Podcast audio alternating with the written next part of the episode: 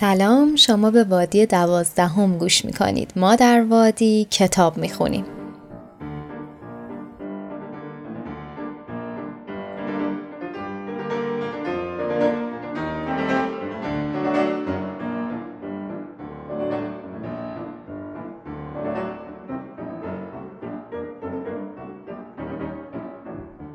اپیزود قبل رفتیم سراغ مسئله هنر و زیبایی شناسی و سعی کردیم بفهمیم گذشتگانمون چطور به هنر نگاه می‌کردن و اصلا چه چیزی رو هنر می‌دونستن. از افلاتون شروع کردیم از ایده گفتیم و رابطه ای که هنر از نگاه افلاتون باید با ایده داشته باشه. از قرون وسطا و تاثیر دین روی تعریف هنر حرف زدیم و بعد هم با هم رونسانس رو دیدیم و دیدیم که چطور توی این دوره طولانی هنر خودش رو از قید همه تعاریف پیشینش حتی از قید دین رها کرد و سعی کرد به حقیقت نزدیک بشه. دیدیم که انسان کم کم نقش فعال خودش رو توی هنر تونست ببینه و در اندیشه فلسفه مثل کانت هنرمند و نبوغش اهمیت پیدا کرد. علاوه بر اون توی بازی که برای سالها عقل توش حرف اول رو می‌زد حرف از احساس اومد وسط. بریم ببینیم از قرن 18 و 19 به بعد فلاسفه و متفکرین چه تعریفی برای هنر ارائه کردند.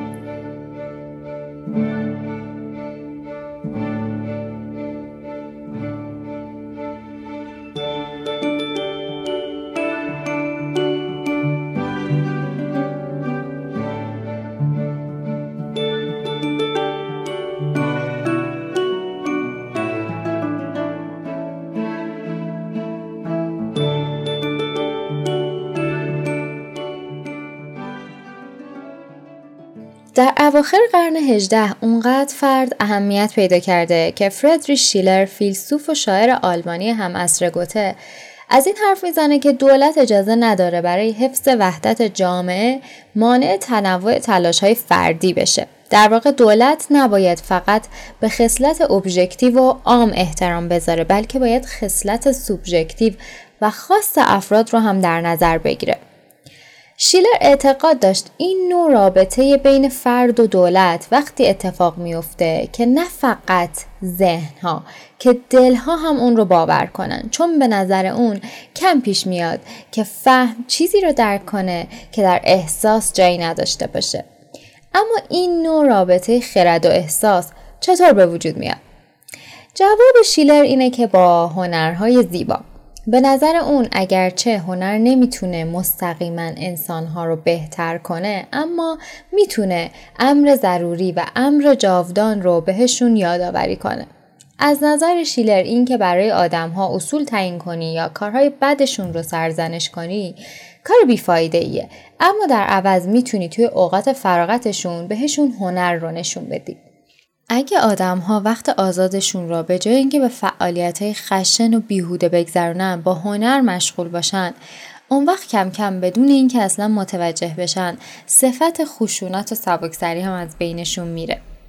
توی پرانتز می‌خوام درک خودم رو از فلسفه شیلر با یه مثال بگم. همه ما این روزا این ورانور میشنویم و می‌بینیم که سبک زندگی انسان معاصر چقدر با مقوله کار گره خورده و چقدر روانشناسا و متفکرا دارن سعی می‌کنن به همون هشدار بدن که ما داریم به رباتایی تبدیل میشیم که به ظاهر برای رسیدن به رفاه بیشتر تلاش می‌کنیم. اما در واقع عاجز موندیم از دست پیدا کردن به این هدف. و روز به روز صفات انسانی بیشتری رو داریم از دست میدیم. مهمترین صفتی که داریم از دست میدیم صفت همدلیه. اما با وجود همه این هشدارا باز هممون فردا صبح زود از خواب بیدار میشیم و خودمون رو درست مثل یه ربات برای یه کار 9 to 5 آماده می‌کنیم. از جمله خود من. اتفاقی که چند شب پیش بر من افتاد این بود که توی یک فیلم با عنوان We Missed You با همین موضوع مواجه شدم. این بار به قول شیلر من به کمک هنر چیزی رو که سعی می کردم با عقلم بفهممش احساس کردم و دیگه نمی‌تونستم در مقابل فهمیدنش مقاومت کنم. این کاریه که هنر از نگاه شیلر می‌تونه انجام بده. البته هنر در زمان شیلر هنوز مجاز نبود که این رسالت رو مثل کنلوچ کارگردان این فیلم با نشون دادن روی زشت حقیقت و چیزی که واقعا داره اتفاق میفته انجام بده. بلکه به عقیده شیلر و همه هم نظراش هنر باید این کار رو با نشون دادن وضعیت کمال انسان انجام بده. در واقع توی این مثال باید نشون بده که انسانی که درگیر این بازی نشده انسانی که انسانیت خودش رو حفظ کرده چه جور انسانیه؟ و در واقع اوقات فراغت آدم ها رو با این تصویر ایدال از انسان پر کنه تا کم کم اصلا فراموش کنن که ربات بودن چطور چیزیه. پرانتز رو میبندم.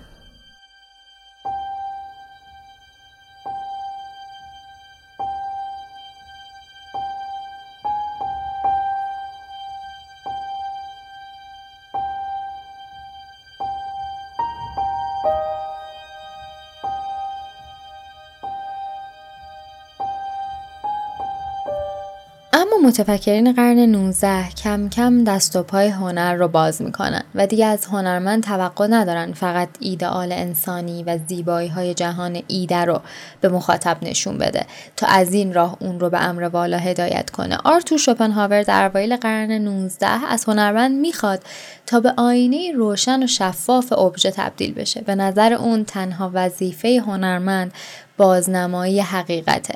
حقیقت انسان و کل طبیعت.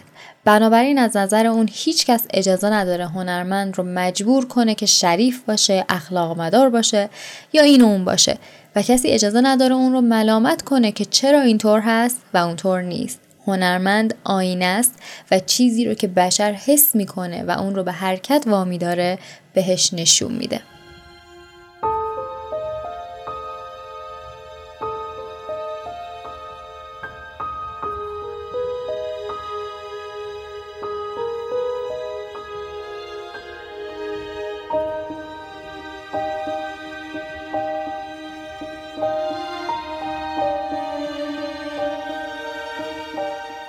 هگل هم با وجود تمام تفاوتهایی که به لحاظ فکری با شوپنهاور داره اما توی یک چیز با اون مشترکه و اون چیز باور هر دو به این موضوعه که هدف نهایی هنر بازنمایی حقیقته. اما همونطور که گفتیم از نظر شوپنهاور هنر می‌تونه زندگی رو اونطوری که هست با همه دردا و تعارضات و تضادهاش نشون بده در حالی که هگل کاملا نظر خلاف شوپنهاور داره. به نظر اون هنر برای اینکه حقیقی بشه باید متعالی تر از زندگی زیباتر از زندگی و به عبارتی ایدئال باشه. هگل معتقد انسان تنها موجودیه که در طول تاریخ به روحمند بودن خودش آگاه شده و می‌تونه این روح رو به ظهور برسونه. روح چیه؟ شما اینجا روحی که هگل ازش حرف می‌زنه رو یه چیزی شبیه به مفهوم ایده افلاتون در نظر بگیرید اما بدونید که این دوتا با هم میسری تفاوتها دارن که توی این اپیزود واردش نمیشیم. هگل میگه زیبایی یه چیز همواره کارکردی از روحانیت پدیدار شده در اون چیزه. در واقع زیبایی ظهور حسی اید است.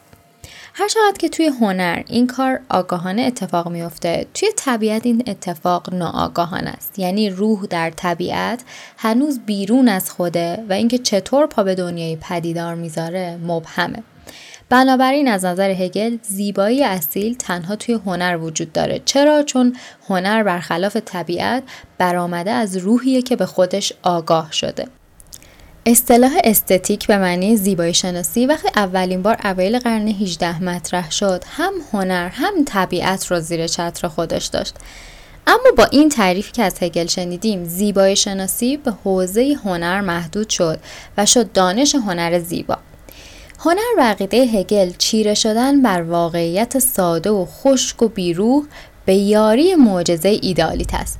برای همینمون میگفتش که مثلا توی نقاشی چهره نباید منافذ و مویرگا و لکه های پوست دیده بشه. در واقع چهره ای که نقاش می‌کشه باید به ایدئال یا بهتر بگیم به ایده چهره نزدیک باشه تا به یک چهره عادی و روزمره.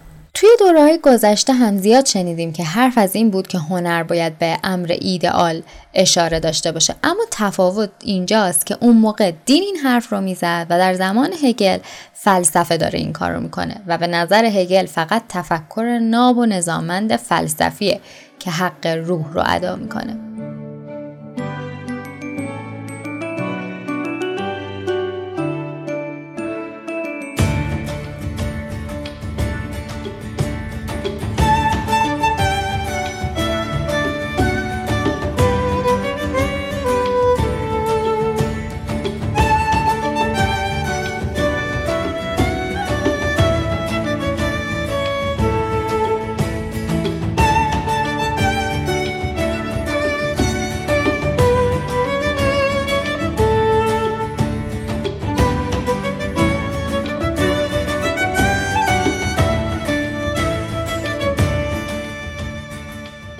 واقعا آیا هنر می‌تونست برای همیشه چشمش رو به روی زشتی ها ببنده و همونطور که هگل انتظار داشت زیبایی شناسی دانش هنر زیبا باقی بمونه؟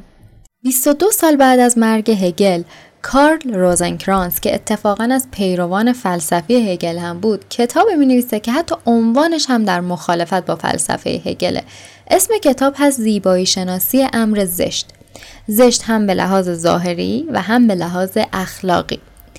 و شکایت می‌کنه از اینکه چقدر بازار ایدالیسم توی هنر گرمه و آدما چطور برای اینکه همه چیز اصیل و زیبا به نظر برسه دارن حقیقت رو پنهان می‌کنن. شاکی بود از اینکه آدم ها طوری عمل می‌کنن که انگار هیچ چیز زشتی توی زندگی و توی هنر وجود نداره. اما واقعیت اینه که زندگی همیشه زیبا نیست و هنر هم نباید از بازنمایی امر زشت ترس داشته باشه. برای اینکه زشتی هم بخشی از حقیقته و امر حقیقی همیشه زیبا نیست. و اینجوری امر زشت هم در زیبایی شناسی به رسمیت شناخته شد. روزنکرانس می‌گفت با حذف کامل امور زشت اصلا ایده ای که هگل ازش حرف می‌زنه تحریف میشه چون امر زشت همونقدر به ایده تعلق داره که امر زیبا. اصلا اگر می‌خواید ایده رو بازنمایی کنید باید از این بخش ایده هم صحبت کنید که زیبا می‌تونه زشت بشه. امکانی که همیشه وجود داشته و نمیشه انکارش کرد. آدمی باید خطر نابودی امر زیبا رو هم ببینه. اما همزمان این رو هم می‌گفت که اگرچه هنر نمی‌تونه و نباید از امر زشت چشم پوشی کنه اما امر زشت هم نباید هیچ وقت تنها موضوع هنر باشه. هنر اصلا از اشتیاق انسان به امر زیبا سرچشمه می‌گیره و اگر از امر زشت هم حرف می‌زنیم در خدمت امر زیبا این کار رو می‌کنیم. و به گونه زیبایی شناسانه هم این کار رو انجام میدیم. برای همین هم خیلی طرفدار ژانر کمدی بود. چون در کمدی با اینکه امر زشت به نمایش در میاد اما امر زیبا جلوی تقیان اون رو می‌گیره و دوباره اون رو به سلطه خودش در میاره و توی این آشتی نشاطی به وجود میاد که ما رو به تبسم و خنده وا میداره.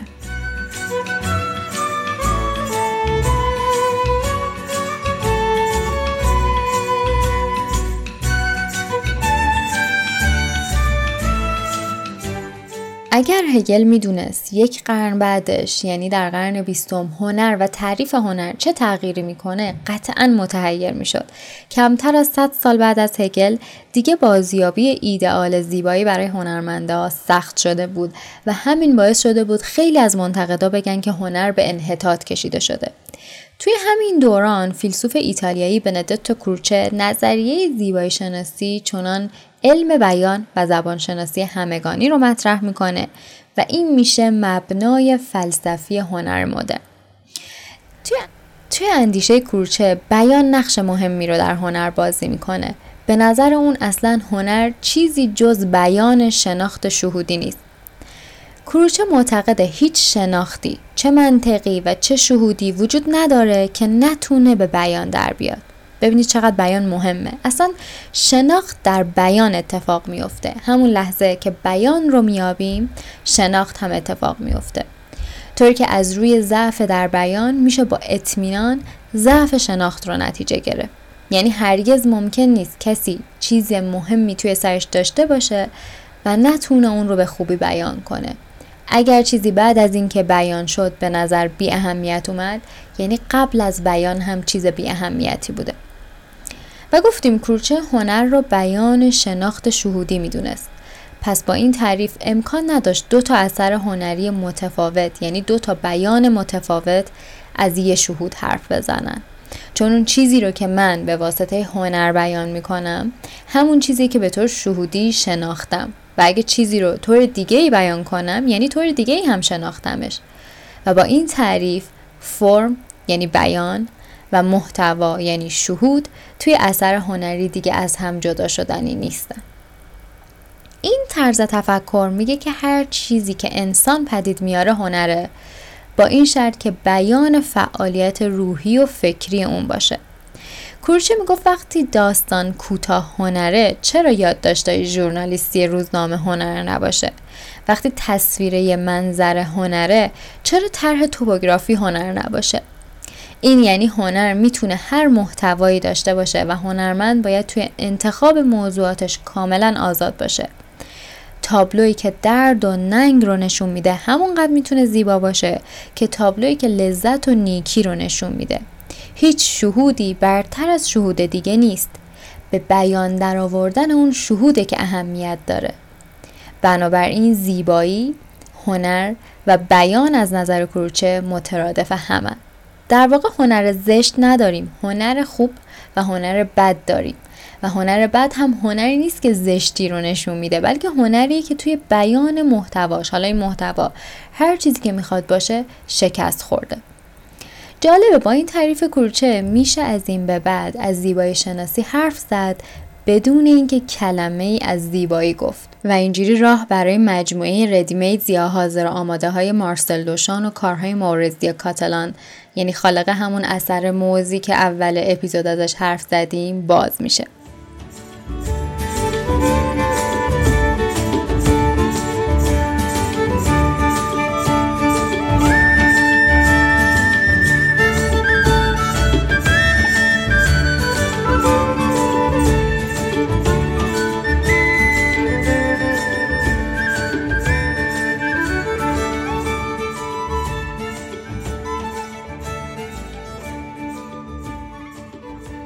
تا یه دوره ای از هنر که حرف می زدیم منظور شیوه های بیانی مثل نقاشی، شعر، ادبیات، معماری و مجسم سازی بود.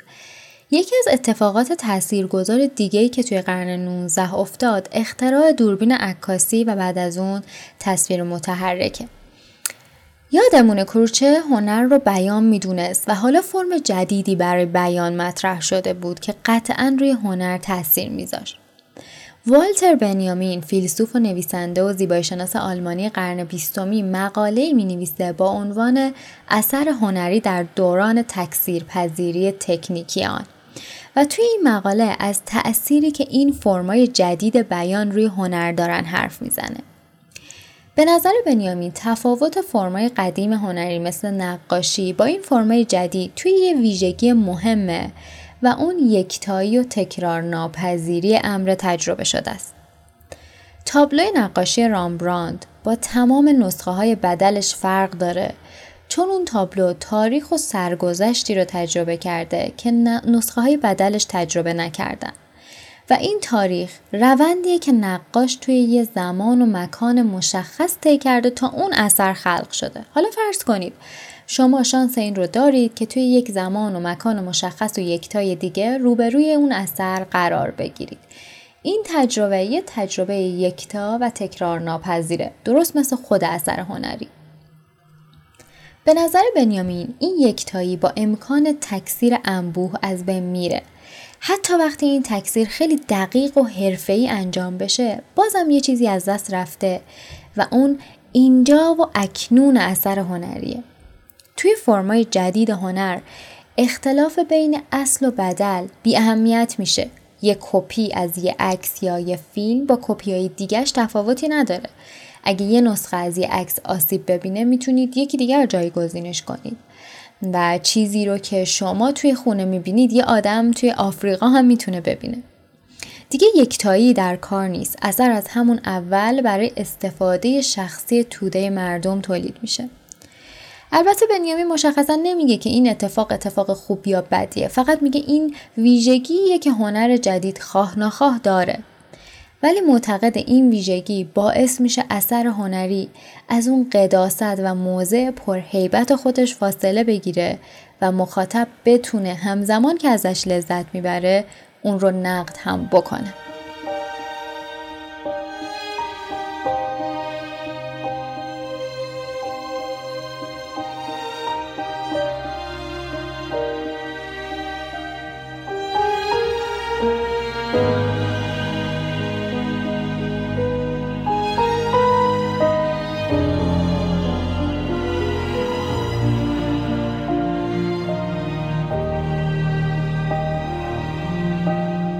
یادتونه گفتیم روزنکرانس تو قرن 19 تلاش کرد بگه هنر می‌تونه از زشتی هم حرف بزنه چون زشتی بخشی از حقیقته.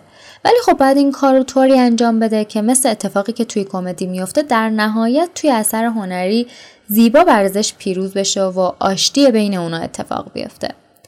توی قرن بیستم فیلسوف آلمانی تودور آدورنو گفت بله هنر باید هر چیزی که هست رو نشون بده ولی خبری از آشتی نیست. هنر باید زشت باشه تا جهان زشت رو لو بده و از حرمت زیبایی که بهش تجاوز شده محافظت کنه. ملاک و معیار یه اثر هنری خشمیه که توی اون میجوشه. به نظر آدورنو هنر مدرن آینه درست نمای جهان بیمعناست. بنابراین توی این هنر بیمعنایی و پوچی به یه اصل فرمی تبدیل میشه. اون میگه هنر باید ما رو به تفکر واداره نه اینکه باعث لذتمون بشه. هنری که باعث لذت بردن ما بشه ما رو فریب میده که همه چیز خوبه در حالی که هیچ چیز خوب نیست. به عقیده آدورنو هنر یه آرزوی محاله وعده خوشبختی که میشکنه. هنر اصیل اندوهگینه.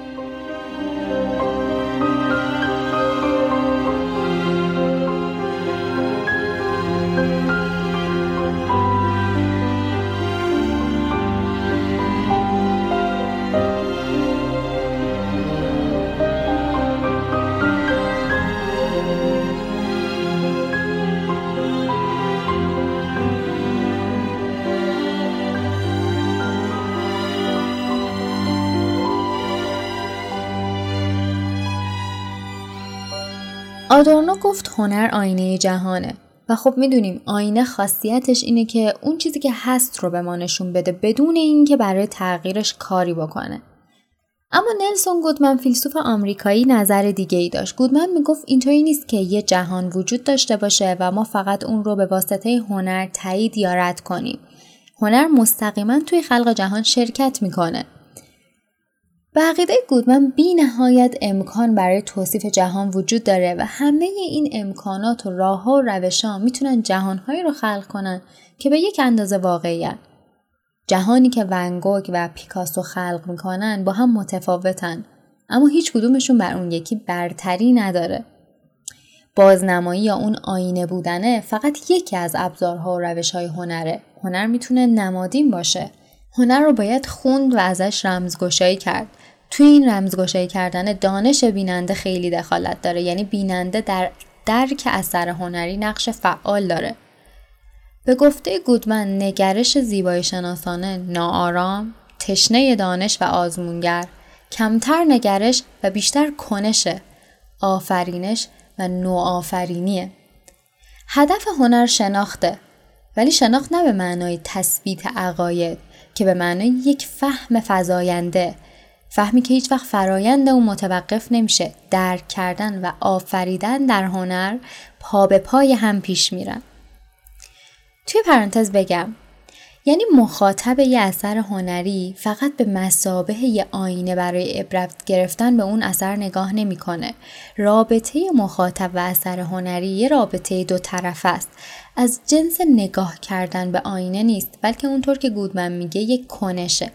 یکی از مهمترین تاثیراتی که تلاش های گودمن داشت فکر می‌کنم اینه که جا رو برای تعاریف مختلف هنر باز می‌کنه و این مدام در حال تغییر بودن هنر رو می‌بینه و به رسمیت می‌شناسه. پرانتز رو ببندم. گودمن میگه هنر چشماندازهای نوعی رو باز می‌کنه اما اون چیزی که نوعه می‌تونه کهنه بشه یه اثر هنری می‌تونه امروز هنر محسوب بشه اما یه زمان دیگه هنر نباشه و سوال ما و کتاب رو اصلاح می‌کنه و میگه پرسش اساسی این نیست که هنر چیست بلکه چه زمانی هنر است. به عنوان مثال گلگیر کج و موج یه ماشین توی گالری به نظر گودمن می‌تونه یه شی هنری باشه. اگه موفق بشه برای اون چیزی که آشناست شناخت جدیدی کسب کنه و در نهایت جهان جدیدی بیافرینه.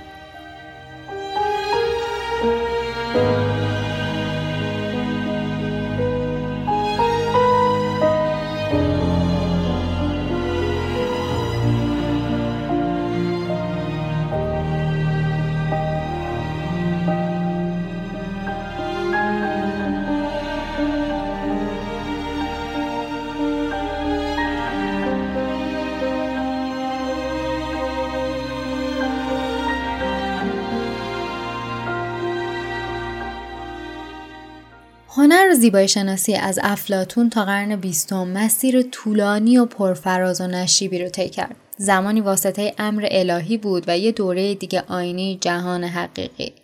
یه جای موظف بازنمایی زیبایی بود و یه روز دیگه محکوم به نمایش گذاشتن صورت زشت و ناپایدار جهان. اما هر چیزی که بود همونطور که آدورنو هم فهمیده بود در تغییر بودنش اجتناب ناپذیر بود. هنر در سال 1964 جعبه های مقوایی سیم ظرفشویی بود که اندی وارهول توی گالری استیبل نیویورک به نمایش گذاشته بود. اما چطور می‌شد این جعبه ها توی گالری استیبل اثر هنری باشن و همین ها توی سوپرمارکت هنر نباشن؟ وارهول و بقیه هنرمندای پاپ آرت با کاراشون نشون داده بودن که بین دو تا شی که دقیقا شبیه همن یکیشون می‌تونه اثر هنری باشه و اون یکی نباشه. یهویی هر شی تو زندگی روزمره می‌تونست تبدیل بشه به یه اثر هنری. پنجاه سال قبلش هم مارسل دوشان با حاضر آماده هاش اعلام کرده بود که اشیاء زندگی روزمره هنرن و حالا در 1964 هنر بالاخره از همه محدودیت های عینیش آزاد شده بود.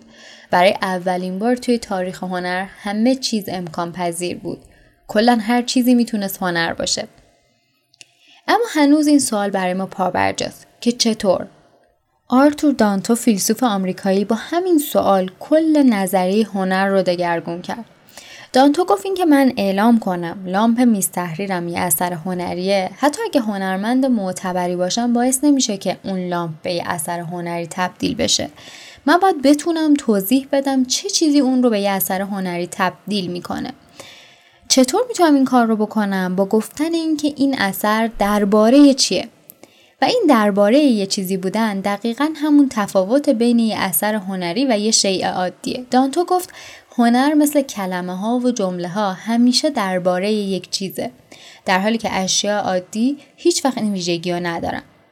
کارتون های سیم توی سوپرمارکت درباره چیزی نیستن اما کارتون های وارهول درباره جهانی هن که توی اون زندگی می‌کنیم درباره خودمان و ادراک حسی ما از جهانن سه تا مربع قرمز رو در نظر بگیرید که کاملا هم این سه تا شبیه همه. از بین این سه تا مربع اولی می‌تونه اثر هنری باشه. دومی نباشه و سومی اثر هنری باشه ولی با اولی متفاوت باشه. طبق نظریه دانتو شیء با امکان تفسیرش به اثر هنری تبدیل میشه. شیعی که محتاج تفسیر نباشه هنر به حساب نمیاد. برای همینم خیلی وقتا عنوان اثر سرنخ خوبی برای تفسیرش بهمون به میده. مثلا تابلوی سقوط ایکاروس رو برید حتما ببینید. یه نقاشی منظره است. از ساحل یه دریا با آدما و درختای اطرافش و کشتی روی آب. این چیزی که توی نگاه اول می‌بینید اما وقتی به عنوان دقت می‌کنید سقوط ایکاروس یه بار دیگه توی تابلو دنبال سقوط میگردیم و یهو گوشه سمت راست تابلو دو تا پای بیرون زده از آب و خیلی ریز می‌بینید که یه آدم در حال سقوط رو داره نشون میده. اگه این تابلو عنوان نداشت یا عنوانش یه چیز دیگه بود معناش هم کاملا متفاوت می‌شد. عنوان اثره که به ما میگه به چه چیزی باید توجه کنیم. تابلو نقاشی همون تابلوه اما با این عنوان یهو همه چیز درباره اون عوض میشه. یه پرانتز اینجا باز کنم و بگم که اگه شما مثل من تا الان توی گالری ها برای فهمیدن یه اثر دنبال عنوانش میگشتید دیگه خودتون رو سرزنش نکنید. با این تعریف دانتو عنوان اثر واقعا بخشی از اثره و به همون میگه که هنرمند از ما می‌خواد که به چه چیزی از اثر توجه کنیم. البته این رو هم بگم که دانتو میگه حتی اگه هنرمند و اثرش عنوان نداده باشه هم این خودش نشون دهنده نوعی تفسیره. ولی به حال چیزی که در هنر اهمیت داره تفسیره. پرانتز رو میبندم. دانتو یک چیز رو معیار هنر بودن یا نبودن یک شی می‌دونه. اون هم نظری است میگه چیزی رو هنر دونستن نیازمند نظریه هنری و شناختی از تاریخ هنره و کمتر از این چیزی طلب نمی‌کنه. هنر چیزیه که وجودش به نظریه وابسته است. اینکه یک شی هنر باشه یا نه به کیفیت مادی اون شی بستگی نداره بلکه به قابلیت بیان اون وابسته است. پونزهای روی دیوار شما می‌تونن مفید و زیبا باشن اما اثر هنری نیستن. در حالی که یه هنرمند می‌تونه یه اثر هنری خلق کنه که دقیقا شامل سه تا از همین پونس ها باشه و اون اثر یه معنای عمیق رو در خودش داشته باشه. در مورد فهم اثر هنری دانتو میگه اثر هنری مثل متنه به شرط اینکه بشه اون رو خوند و فهمید و ما فقط وقتی می‌تونیم یه متن رو بخونیم که به زمانش مسلط باشیم. به واسطه همین نیاز به تفسیره که هنر به فلسفه گذر می‌کنه. ولی خب فلسفه هیچ وقت نمی‌تونه جای هنر رو بگیره. چون هنر پر از استعاره است. رومئو می‌تونه به جولیت بگه که جولیت براش مثل خورشیده. اما نمی‌تونه بگه جولیت جسمی آکنده از گازهای سوزان در مرکز منظومه شمسیه. در صورتی که هر دوتای اینها به یه شی اشاره می‌کنن. تفاوت این دوتا بیان دقیقا تفاوت هنر و فلسفه است.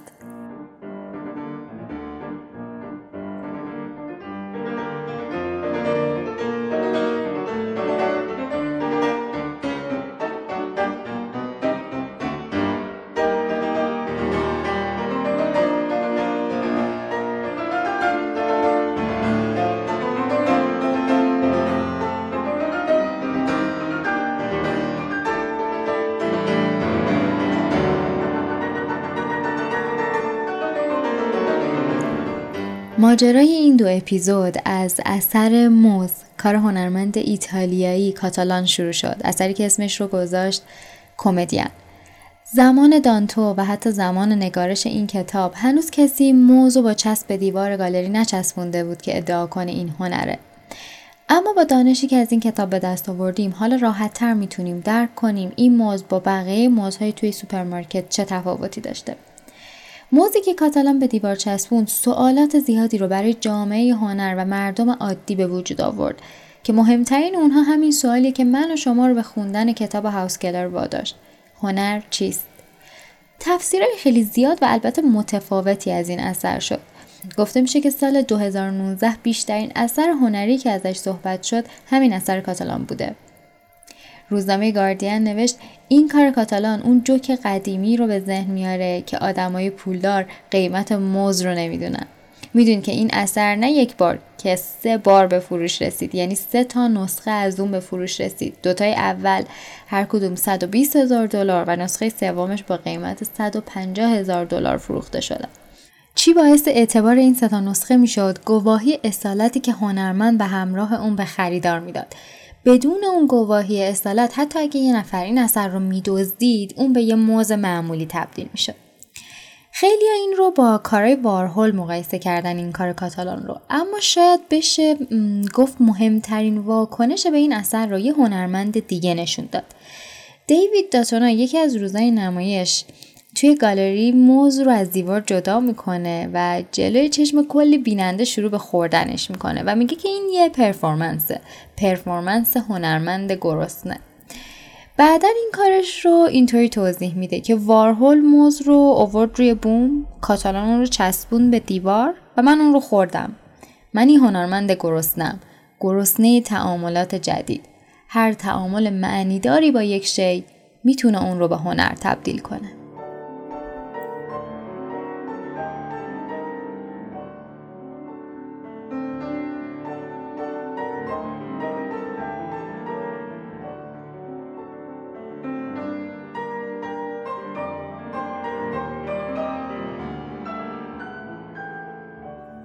کتاب هنرچیست رو با هم خوندیم از مایکل هاوسکلر. دلیل شخصی من برای انتخاب این کتاب این بود که فکر می‌کنم همونطور که کروچه میگه ضعف ما در ارائه زیبایی در واقع در بیان زیبایی در قالب اثر معماری تابلو نقاشی و یا حتی یک شهر از ضعفمون در شناخت هنر و زیبایی سرچشمه می‌گیره. اما چطور میشه به این شناخت رسید؟ فرمولش رو دانتو بهمون میگه. با تسلط پیدا کردن روی زبانی که اثر هنری با اون خلق شده. دانتو میگه وقتی یک اثر هنری رو جلوی یک جانور بذاریم اون جانور شی رو می‌بینه نه اثر هنری رو. چرا؟ چون جانور تاریخ نمی‌دونه. تاریخی که به اون تصویر معنا میده. بنابراین برای خلق زیبایی باید زیبایی رو شناخت و برای شناختن زیبایی لازمه که تاریخ اون رو بدونیم. اگر تاریخ زیبایی شناسی رو یک کتاب قطور در نظر بگیریم هنرچیست هاوسکلر حکم فهرستش رو داره. بعد از خوندن این کتاب راحتتر می‌تونیم انتخاب کنیم سراغ کدوم بخش از مبحث گسترده زیبایی شناسی می‌خوایم بریم. اگر علاقمندید بدونید بعد از وارهول سرنوشت هنر چی شد کتاب هنر بعد از 1960 می‌تونه ادامه خوبی براتون باشه. ما هم در آینده در وادی حتما سراغش میریم. هنر چیست رو نشر مهرندیش منتشر کرده و سال 98 به چاپ دوم رسیده. خیلی کتاب جمع و جوری 123 صفحه است اما می‌تونه مثل یک نقشه را همیشه کنار دستتون باشه. روی جلد این ترجمه از کتابم تصویر نقاشی از علی نصیر اومده که فکر می‌کنم تلاش خوبیه برای آشنا کردن چشم مخاطب با هنر معاصر ایران. اونم روی جلد کتابی که با موضوع هنره. در انتهای این اپیزود می‌خوام بگم که رسالت ما در وادی آگاهی رسانیه. چون فکر می‌کنیم یک جامعه نه از بیرون که از درونه که تغییر می‌کنه و ابزار این تغییر هم چیزی نیست جز آگاهی. اگر شما هم این رسالت رو احساس می‌کنید وادی رو برای دیگران بفرستید. قرار بعدی ما جمعه 25 مهر در وادی.